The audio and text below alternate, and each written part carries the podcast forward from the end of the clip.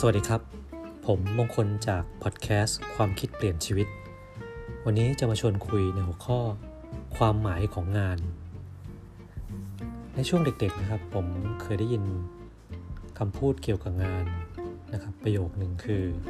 งานคือเงิน เงินคืองานบรรดาลสุข ไม่รู้จำมาจากไหนนะครับ แต่ว่ามันติดหูเหลือเกินนะครับ แล้วก็จำมาจะถึงตอนเรียนจบเลยนะครับ ผมตอนผมจบมหาวิทยาลัยใหม่ๆเนี่ยก็คือในช่วงนั้นเนี่ยคือวิศวะเนี่ยจะถูกถามกันบ่อยมากนะครับว่า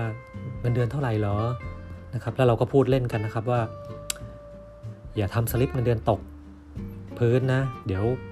เพื่อนๆคณะอื่นเขาเห็นแล้วจะตกใจ เพราะว่าช่วงนั้นเนี่ยนะครับวิศวกรจบใหม่เนี่ยเงินเดือนสูงมากนะครับหมื่นกว่าบาทนะครับสูงกว่าบางคณะนะครับที่จบ ปริญญาตรีด้วยกันเนี่ยเกือบ 2 เท่านะครับ เพราะในช่วงนั้นเนี่ยคือวิศวกรนะครับเป็นที่ต้องการของตลาดแรงงานมากนะครับว่าเป็นช่วงที่ประเทศเนี่ยกำลังอยู่ในช่วงเข้าสู่แบบคือเปิดโรงงานอุตสาหกรรมอะไรกันเยอะแยะเลยนะครับ แล้วก็ผมจำได้มาในช่วงนั้นเนี่ยพอเราเอาความสุขของเราไปผูกกับรายได้นะครับ มันก็เลยจะเกิดความรู้สึกที่ว่าเราจะมีความสุขเพียงแค่ช่วงเงินเดือนออกเท่านั้นแหละ นะครับก็คือมีความสุขแค่เดือนละครั้งนะครับ หรือว่าอีกครั้งหนึ่งก็คือตอนที่เรา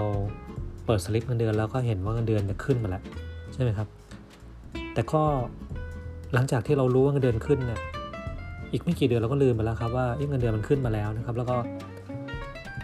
กลับมาสู่สภาวะปกติก็คือทนทุกข์ทรมานกับปัญหางานที่เกิดขึ้นในแต่ละวันนะครับ จริงๆ ความสุขของมนุษย์อย่างหนึ่งนะครับ ก็คือการที่เราเนี่ยทำตัวเป็นประโยชน์ต่อผู้อื่นนะครับ คืออันนี้เห็นได้อย่างง่าย ๆเลยนะครับ ในช่วง อาจจะเป็นช่วงปลายปีนะครับเราจะเห็นว่าจะมีคนจำนวนหนึ่งนะครับที่เข้าสู่เรื่องของการเกษียณนะครับ แล้วก็รู้สึกว่าตัวเองไม่ได้ทำงานแล้วเนี่ยหลายคนนะครับก็คือจะรู้สึกเหมือนกับตัวเองเนี่ยไม่มีความสุขหรือว่ารู้สึกตัวเองไม่มีค่า นะครับแล้วก็ถ้าไม่หาอะไรทำเนี่ยก็จะรู้สึกไม่ดีไปเรื่อยๆนะครับ อันนี้เป็นความรู้สึกแบบเดียวกันที่ว่ารู้สึกว่าตัวเองไม่ไม่เป็นประโยชน์ต่อผู้อื่นนะครับทีนี้เรากำลังคุยกันเรื่องการทำงานนะครับว่าการทำงานเนี่ยความหมายที่แท้จริงคืออะไรนะครับ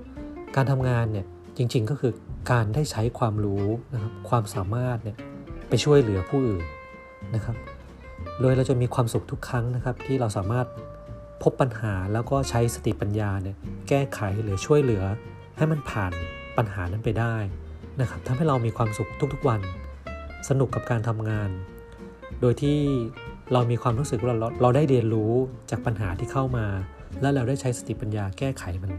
นะครับ ผมมีตัวอย่างอันหนึ่งนะครับที่เชื่อว่าหลายคนก็น่าจะเคยได้ใช้บริการบ้างแล้วนะครับ เช่น call center นะครับของบริษัท มือถือหรือบริษัทอินเทอร์เน็ตนะครับว่าบริการของของอสินค้าประเภทนี้นะครับ คือ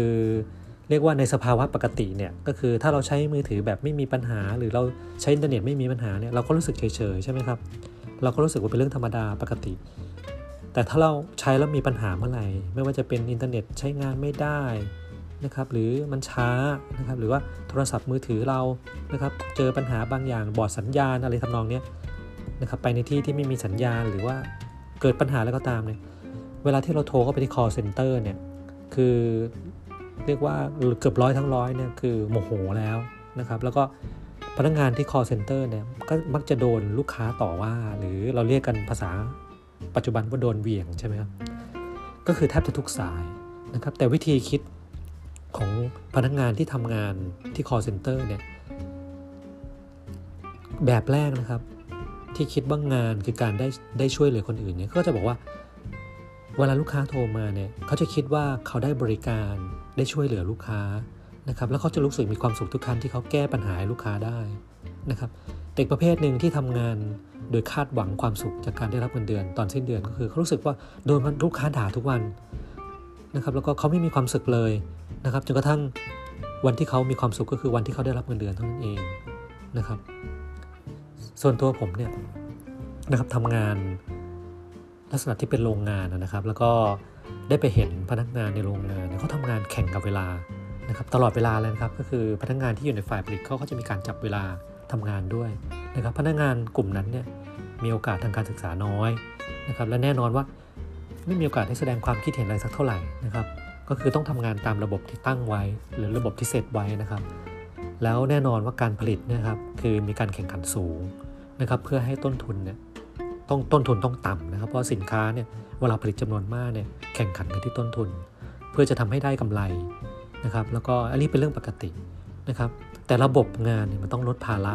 นะครับ ต้องป้องกันความผิดพลาดที่เกิดจากมนุษย์นะครับ แน่นอนว่าเราจะต้องออกแบบระบบให้สะดวกให้ง่าย ลดเวลาและลดค่าใช้จ่าย ต้องมีการพัฒนาระบบอยู่ตลอดนะครับอันนี้การที่เราคิดแบบนี้คิดในแบบที่งานเนี่ยจะต้องช่วยเหลือผู้อื่นเนี่ยเราก็จะช่วยให้พนักงานที่ทำงานจากระบบของเราระบบสารสนเทศนะครับได้ทำงานง่ายขึ้น แล้วก็จะต้องทำให้มันมีการพัฒนาตลอดนะครับ เมื่อเราคิดอย่างนี้เราก็จะมีผลงาน มีการเรียนรู้ ส่วนผลตอบแทนมันจะตามมา ถ้าเราสร้างผลงานได้นะครับ คือ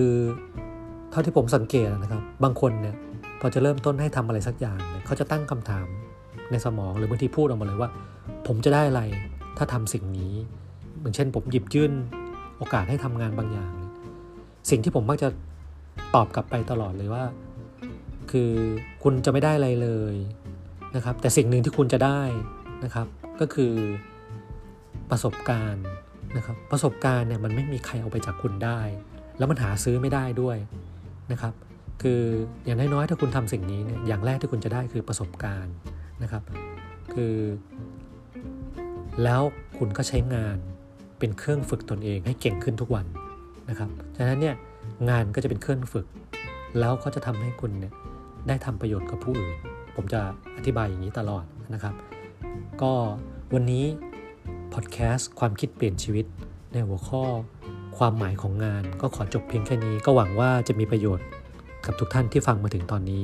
ขอขอบคุณและสวัสดีครับ